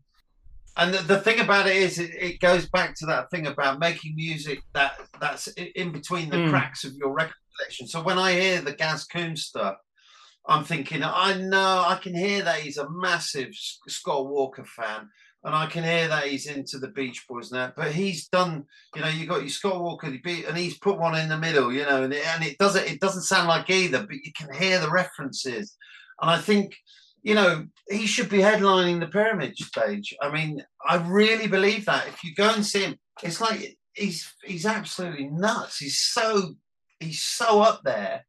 But I just think like watch his performance on Jools Holland. It, it's it's crazy. And then he the other thing is I'm a bit of a krautrocker and he puts all the krautrock references in there and it, it's fantastic. Yeah, he has a new album out today, literally today, called "Turn the Car Around." No, I've been hearing it all fucking day. I mean, like everyone is playing. It's coming out of all these different Nice. rooms. It's great. Is it is it a completely different vibe to it to 2020? What sort of direction has he gone this time? I did this album's more um mainstream. Oh, it? It's very sort of yeah, it's very well produced. All his stuff is really, really I mean, he does it himself. I Mhm. Yeah, he wrote and, and produced uh, that track. And he's a bona fide genius. That guy. I would I would put him in the category of genius. Yeah, this this was an interesting one for me because I we haven't done Supergrass as overrated, but I I would like to because I feel that Supergrass are one of those bands that people really really rave about, and I I haven't quite got it to be honest. I I really like Moving and uh, and a few other things, but maybe because there's something a bit melodic about it, it doesn't quite gel. I, I can be a bit uh, uh, grumpy with nice nice sounding music. And when this started, uh, I thought, okay, the the xylophone synth melody line is interesting, but it didn't grab me. But then these kind of menacing synths come in, and it it changes and it changes and it changes. And yeah, I really love the choir as well. And I, yeah, I really enjoyed it on re-listening, but I. I still feel, and maybe I need a bit more time with it, it feels like lots of disjointed ideas rather than one coherent song for me. So I was pleasantly surprised because it wasn't the sound that I was expecting. I was expecting something a bit more supergrassy, but I think it with me it didn't immediately hit. But I'm not saying that it wouldn't in future. That's that's how I felt about it. Over underrated. Sous-évalué. Überschätzt. Överunderskattad. Over underrated. I think this underrated thing is difficult, isn't it? I had to look it up in the dictionary. I think the, the, the dictionary is it talks about value, doesn't it? In the dictionary, it says something like I um, did. I've not, I've yeah, not looked it it's up. something Undervalued. believe should have had more value Mm. or something like that. It's quite interesting when you look stuff up in the dictionary. I I once did um where- when they did the um uh when beggars did the uh the dream is sweeter than the taste film Mm. they asked me to introduce it on the on the opening in the cinema, and um, I decided to do a lecture on on failure, on on um, on failing. Yeah, so I, I thought you know I'll do a, I'll do a talk about failure, and I looked it up in the Oxford Dictionary. and There's no definition for it. All it says is the opposite of success. Now, success is completely subjective. Mm. You know, one man's success is another man's nightmare, and vice versa.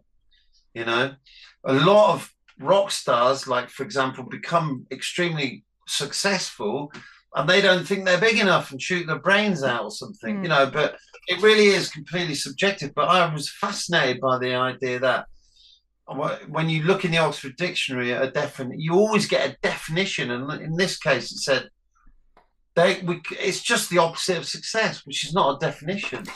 When you started the band, what was your idea as, as a success for you personally? To get on John Peel, So there you go. And you managed that. we did five Peel sessions. Yeah. I was absolutely like, and then when we did Jools Holland, I mean, that really was like, wow, because you know, I used to have posters of Debbie Harry on my bedroom wall, and she was standing there. In you, you when you play on Jools Holland, you play like in a circle. hmm and we were at six o'clock and Blondie were at 12 o'clock. And while I was playing, all I could see was Debbie Harry sitting on the drum rollers going like that. Ah, brilliant. That must have been surreal. Uh, and all I could think was how many pictures of her I'd jerked off over when I was a teenager. And for fuck's sake, don't drop your plectrum, Chris, you know. you like, you know, these amazing things happen to you in your life. I, I remember sitting there, um, getting, getting, I went in because in the BBC you can get a free haircut. Uh, you know, What? yeah, yeah, yeah. Fran, They've got this. we need to get in on that. They've, they've got this makeup department, Oh, yeah, and yeah. you go in, and you know they put they they tar you up for the TV, and um, you have to put something on your face, otherwise you look like a ghost. Yeah, yeah. And Ronnie Spector's sitting next to me, and we, we talked at length about children and stuff like that. And I remember walking out down the corridor and going, "How weird has my life just got?" I like things like that happening, and and you know Terry Hall coming in into our uh, using our toilet, and and and, and um, you know playing a gig and, and and looking out and seeing Terry Hall standing there Wow. dancing.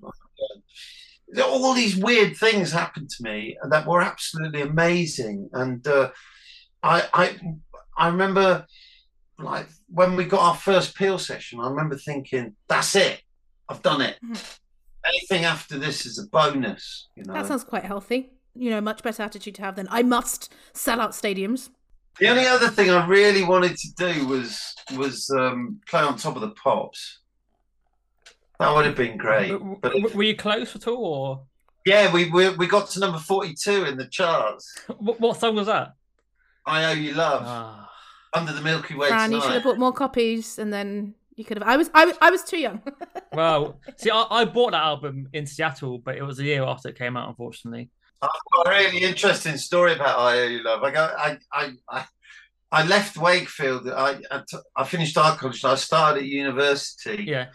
in Nottingham. And I studied photography, and and uh, my mate he, that I was in about, he did me this cassette, but he didn't put any of the. Um, he didn't give me a piece of paper with it saying what was on it.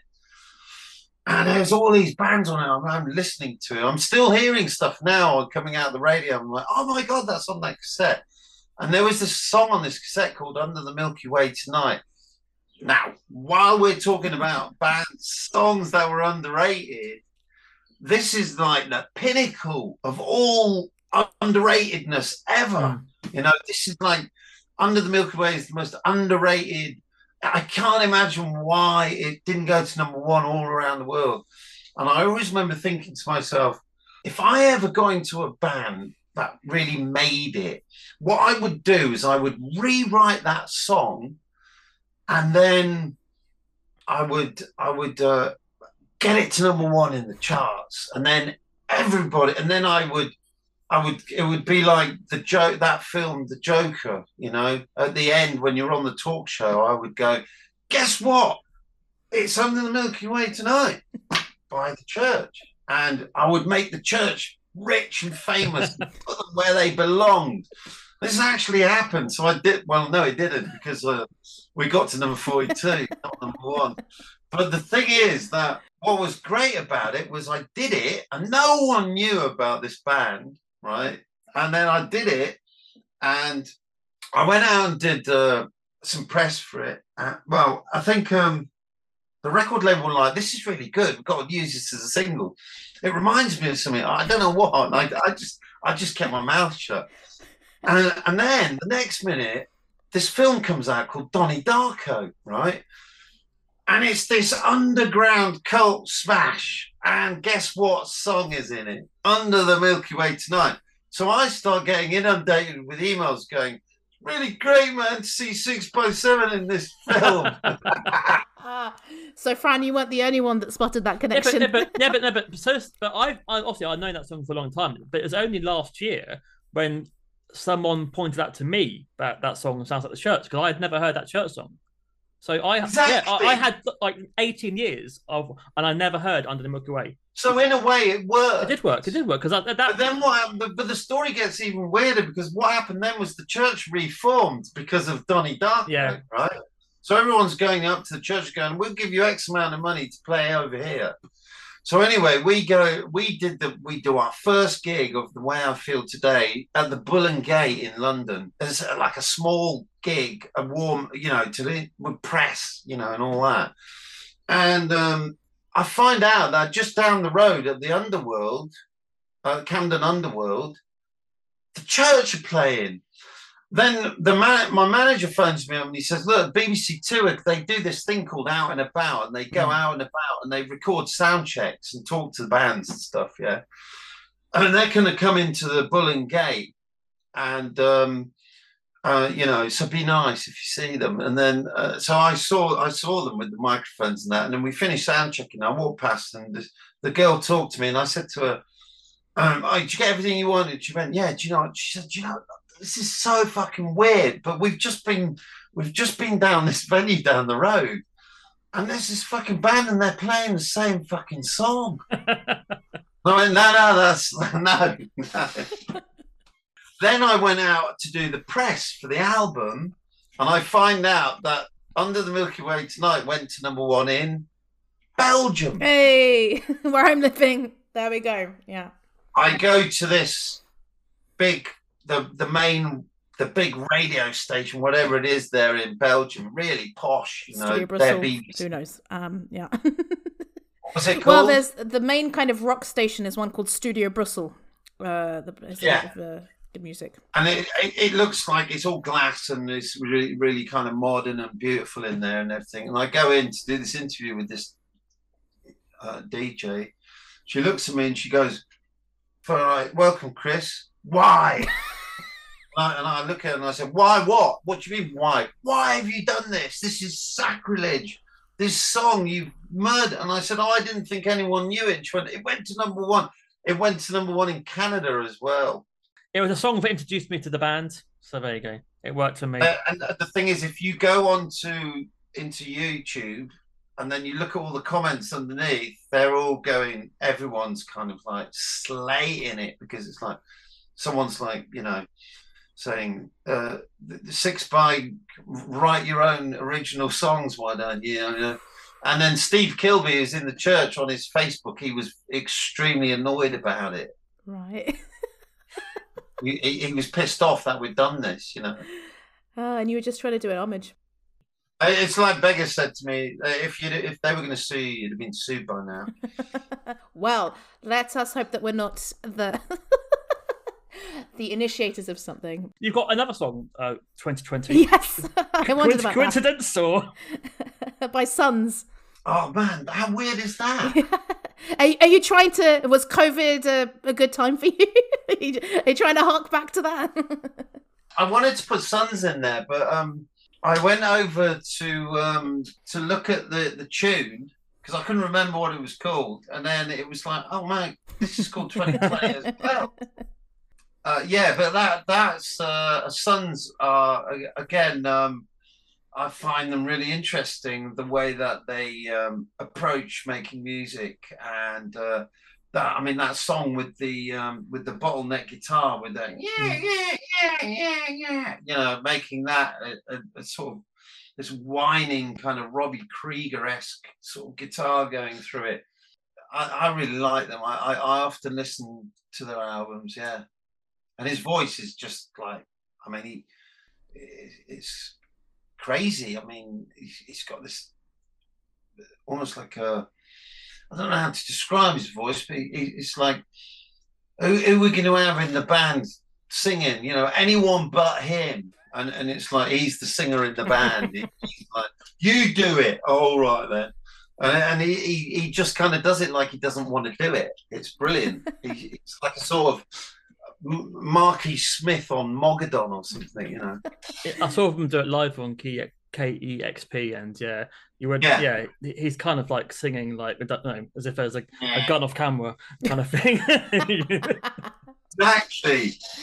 Yeah. Did you know Sons, Fran? no, no, I've, I'd never heard this before. Um, yeah, that riff, I was really interesting. I think maybe after the whole song, I got a bit too repetitive for me, and I was maybe expecting something else to happen, like so, so- maybe like a firework or a spark or something. So it didn't really work for me. But it reminded me of a Northern Ireland band called Django Django. I don't know if you know them. Yes. Yeah, Yes. it's got sort of that sort of like mix of like uh of rhythms and and guitar sounds. But yeah, not my favorite on the playlist. But yeah, but I, I did I did en- enjoy like the falling down the stairs kind of guitar sounds sort of thing. nice, nicely described. But yeah, I just wish there was something else maybe at the end to offer a bit more for me. That's, Well, I thought I didn't know this. Uh, uh, so, if someone had asked me, okay, Sons, who do you think they are? I would have said, oh, it's some kind of obscure electro act that's on like the Quietus's best of lists. Um, and I thought I didn't know them, but it turns out I not only saved the song, but another song called Paralyzer. So when this started, I was like, oh yeah, the to take Fran's terminology, the falling down the stairs guitar, like absolutely like perfect music for an advert. Um, and yeah, I absolutely love this, and it just this and actually your your next pick, Chris, that we'll get into like there was this period when I, I think I just got Spotify where I was like, oh my god, like all the music all the time everywhere. And I just went down so many playlists and saved so many songs that I then didn't listen to again. So I think I saved this back in 2017 and I don't know how many times I've listened to it or anything. And I'm like, oh, I really need to listen to music more mindfully because this is totally up my street once again. Um, I wrote, it, it reminded me of Mirwais a little bit, you know, the Madonna producer. Did you have you Yeah. ever heard his soda stuff run? Like, no, yeah. no, no. well, Yeah, I've got it. Yeah. he- yeah, and Brilliant. and I thought this, and some other bands that I don't know of, but you, you've, uh, I, I couldn't quite put my finger on what else it sounded like, but it's a lovely dark atmosphere, and once again with the sort of, uh, I've written spooky ghost voice and that disco drum beat, which is very kind of yeah, noughties indie revival, and uh, I thought again, Wikipedia summarized it quite interesting. They said. So this band um, are firmly wedged between the experimental, experimental and indie sections of your local record shop. The band's instantly identifiable brand of vampiric electro rock has unraveled like a scroll.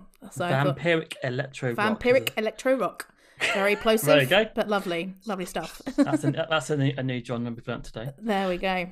Um, Chris, speaking of, of genres, did you enjoy critics um, telling you what genre you belong to? Did you find it interesting how they described your band? Is it like post rock or post Britpop or electro rock or what sort of terms did you get? We were post Post rock. rock. Yeah. That was the intern back in. no. We were in there with Mogwai. Such a vague. T- po- I've never understood post rock. Post punk, I understand. Post rock, no. What is that? Post rock, um, that's where some. Um, it was described by a the, I think the guy that coined the phrase. He described it as you take the beginning of "Gimme Shelter" by the Rolling Stones. Mhm. You know, you know the beginning of that. And- That's it, and you stretch it out for eight minutes. Uh, that's post rock. I'd say six, six by seven, a bit more than that. There's always another term. Every two years, they wanted to have a new little box to to market, didn't they? Really? I mean, that, that days? just continues now. Like, I think it's even worse now. Uh, I haven't got Spotify anymore, but I miss the whole like they tell you what genres you listen to, and you're like, I, I, what? I do. Uh, Has um Six by Seven ever been approached to have your music in like a film or TV show or anything at all? Yeah, I mean, we had um, we had um, another love song was used by Danny Boyle in Sunshine. Oh, really? That's a good. I like it from one. Yeah, I think it was the trailer. Oh, okay. So yeah, I don't remember. Yeah, various stuff's being used. There was a film with John Peel in it. It was uh, called Dwarves of Death. I think they used candlelight in that. Um, I don't know. Not it hasn't happened much. Uh, we nearly got um, we nearly got a Range Rover advert once, which would have been like, I think it was uh, hundred eighty thousand pounds or something like that. We would and, and it was just when we did our own it was the 04 album. Yeah, yeah. and, and and it's the opening track and it had it had this line in it that was um on an open road. Look um i'm on an open road. Don't tell me i'm a rebel on an open road looking for a cause i know i'll never find and they were like uh, you know this range rover and and uh, we were absolutely fucking hanging on with it, you know, and Oh, went to the Black Keys instead. But yeah, we've had stuff on like TV and uh, but nah, not really. Six by Seven the musical? No. I'm hanging in there. I'm waiting. Uh, right. Okay. Let's let's get to to Chris's final pick, and then I think yeah, I, I'm sure we have a few more questions. Um, so your your final pick, Chris, was Cavern of Antimatter TARDIS cymbals. So uh, Yeah. why did you pick this one? Oh, I love Cavern of Antimatter. They're absolutely brilliant. I've got all their albums, and they're. Um, I've never seen them live. They live in Berlin, I think, and um, but it's the guy from Stereolab, Mm. Tim Gane, Yeah. And um, he's gone and done it again. He's just he's taken all his his krautrock, his love of krautrock, and uh, he's found another way to make a new kind of krautrock, and it's absolutely brilliant. I, I knew Stereo but I was not aware of this band at all, and I thought I thought i- interesting title, TARDIS cymbals. Um, I, I assume it's Doctor Who reference. Yeah. Do you know what? I put on the playlist in the background while I was, I was working from home, and then this song started, and I was enjoying it, and then it kept on going, and I was still enjoying it, but I just carried on working, and I thought, "Ah, hang on, like, When does it has, has this gone? Has this gone through twice?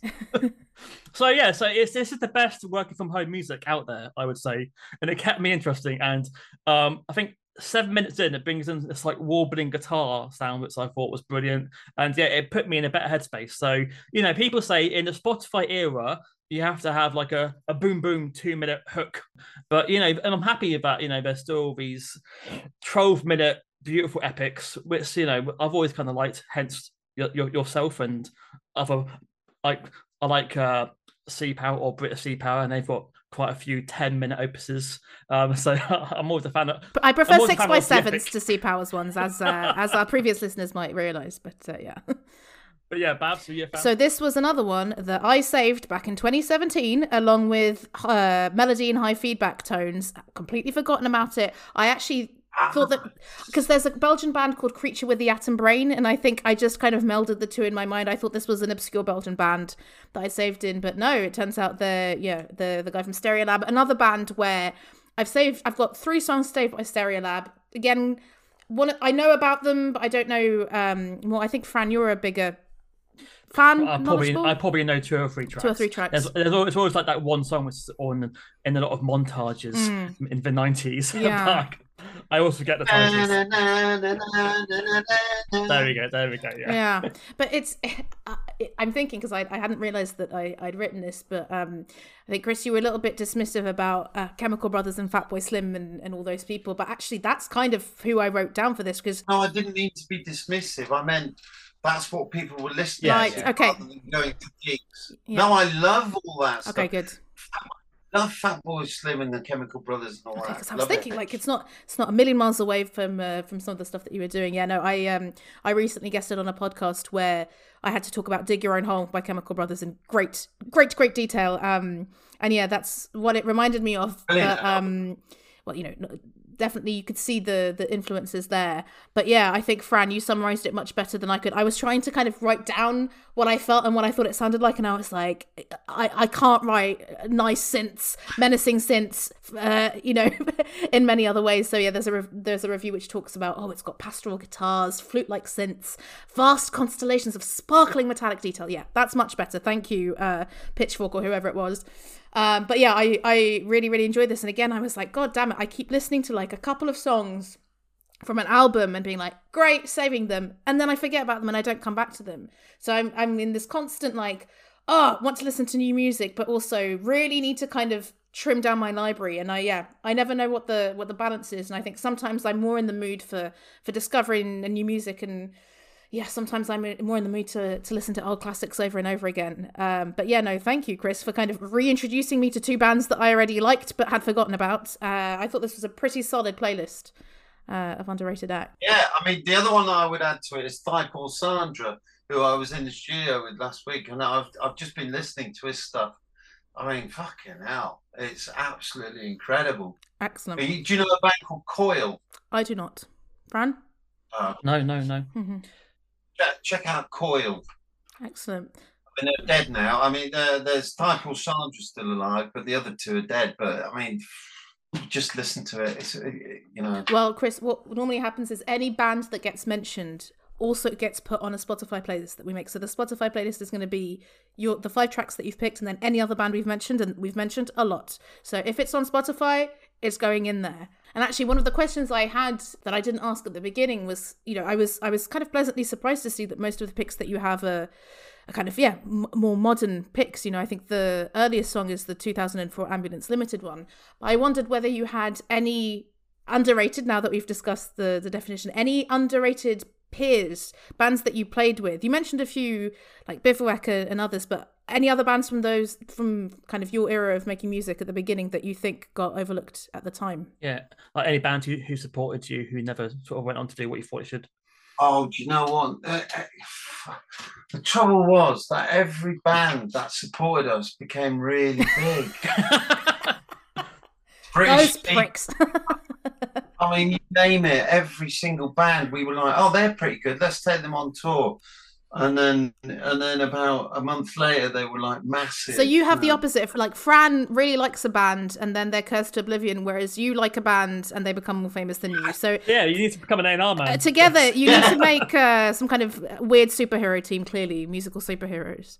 Uh, so yeah, as well as Kasabian, what other bands supported you that that became massive? Muse, Ah, yeah. Ah, the boys from Teignmouth. Um, Yeah. the Libertines. Wow. That's Libertines is an interesting. Uh, Oh God, uh, I can't. There's just I made a list of them once, and I was absolutely horrified. And I mean- ha- have they returned the favour by offering anything?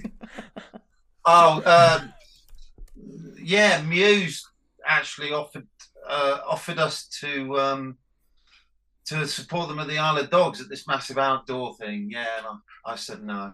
Oh. He said why? And I said I think your band sucks.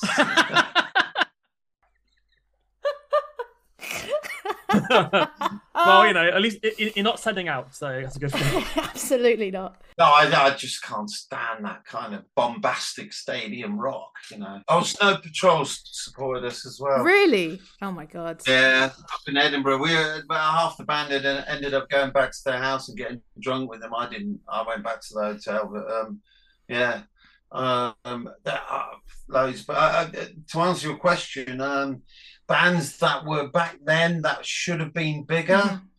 No, because yeah, six by seven, because we were the only ones really that were at the bottom of the heat and stayed there. There we go. You heard it here. Chris agrees with us of our assessment that six by seven are underrated. How nice to how ni- and surprising to hear that. True. Oh, that was something else you talked about as well. Um, you talked about the the fact that maybe the band didn't tour enough to become big. Oh, we did a lot of touring. And you talked about festivals as well. I mean, we played Glastonbury like 11 times or something. I mean, we played Reading Festival three times, Phoenix Festival. Um, we played every fest. Benicàssim, we played really high up on the bill. We played um, uh, every festival in Europe. We did a lot, yeah. Yeah, so I mean, I, I've never seen you on on a bill. I've just, been, I've just been unlucky to never see a Six by Seven live. Maybe you did, and you just were like tripping or something. or maybe maybe we were so crap it just passed you by. Like, you, you never know. You never know. Well, listen, I mean, uh, Fran, I don't know if you have any more questions. you've got you've got your your your podcast on Facebook, haven't you? Is that getting released soon? Um, yeah, we might, we might, yeah. I've just been sent the film footage for that. Oh, cool. yeah, I'm gonna go through it and then edit it and put it up. But yeah, Fran, I've written two books. If you if you're interested about the band, the songs, and you want to know about them, um, I've written a book called The Things I Make, and it's got 51 lyrics in it.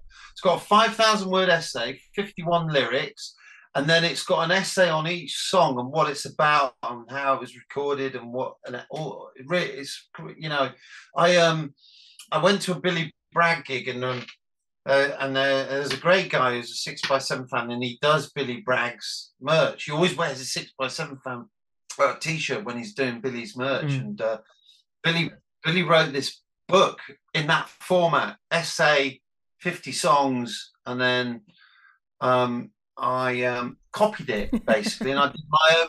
I did my own version of it, and uh, I uh, I gave him. Uh, he bought two copies, and he gave one to Billy, and uh, and then I said to him a couple of months ago, I said, "Did Billy read my book?" And he said, "Yeah, he did." And I said, "What did he say?" And he went, uh, "He went, um, I hope he's all right now." It's like this guy's having a nervous breakdown. Brilliant.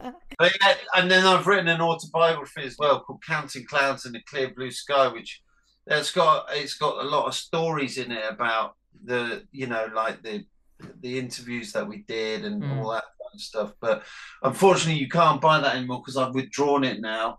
Um, I haven't got a copy of it here either. But you can get the other one on Amazon, and that's worth getting. It's only seven quid or something. It's worth getting if you want to know about the songs and, and what they're about and how my nervous breakdown was unfolding over like seven albums, you know. Right.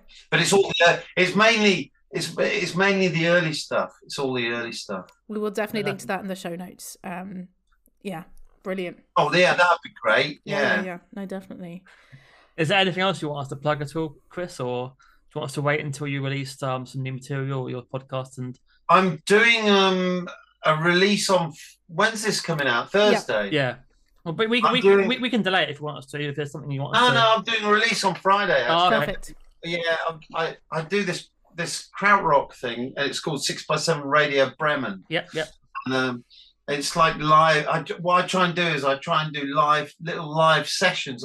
Radio Bremen was a radio station in Germany which used to play a lot of the early krautrock stuff before anyone else did, and they used to do sessions. And uh, so I kind of like do do that, and um, and I'm releasing this as a, a, a a with a Walkman. You get a you get a Nice. Walk, a Radio Bremen Walkman with a cassette in it with the album in, and that's going to come out next Friday. Again, marketing, Chris. You- You're, you're a I- great again. I'm just, I'm honestly, Chris, brilliant. I mean, I'm just trying to like survive. I've just started doing Facebook now because Yeah. I mean we've been, you know we've had Facebook up for a long time, but I've never really bothered with it. And I've been doing this online marketing course, and um, you know this girl, this girl that I'm doing it with, she's like, you got to do every, every day. You got to post something. So I've started doing it, and I'm doing so. I'm sort of sitting here in my room, playing old six by seven songs and putting them up, and uh, and it's really kind of kicked the whole thing into life and I've started like doing advertising on it and and all, and all this sort of thing because uh, I I I it would be nice to to get the band out to a few more people I think you know Great to see you posting.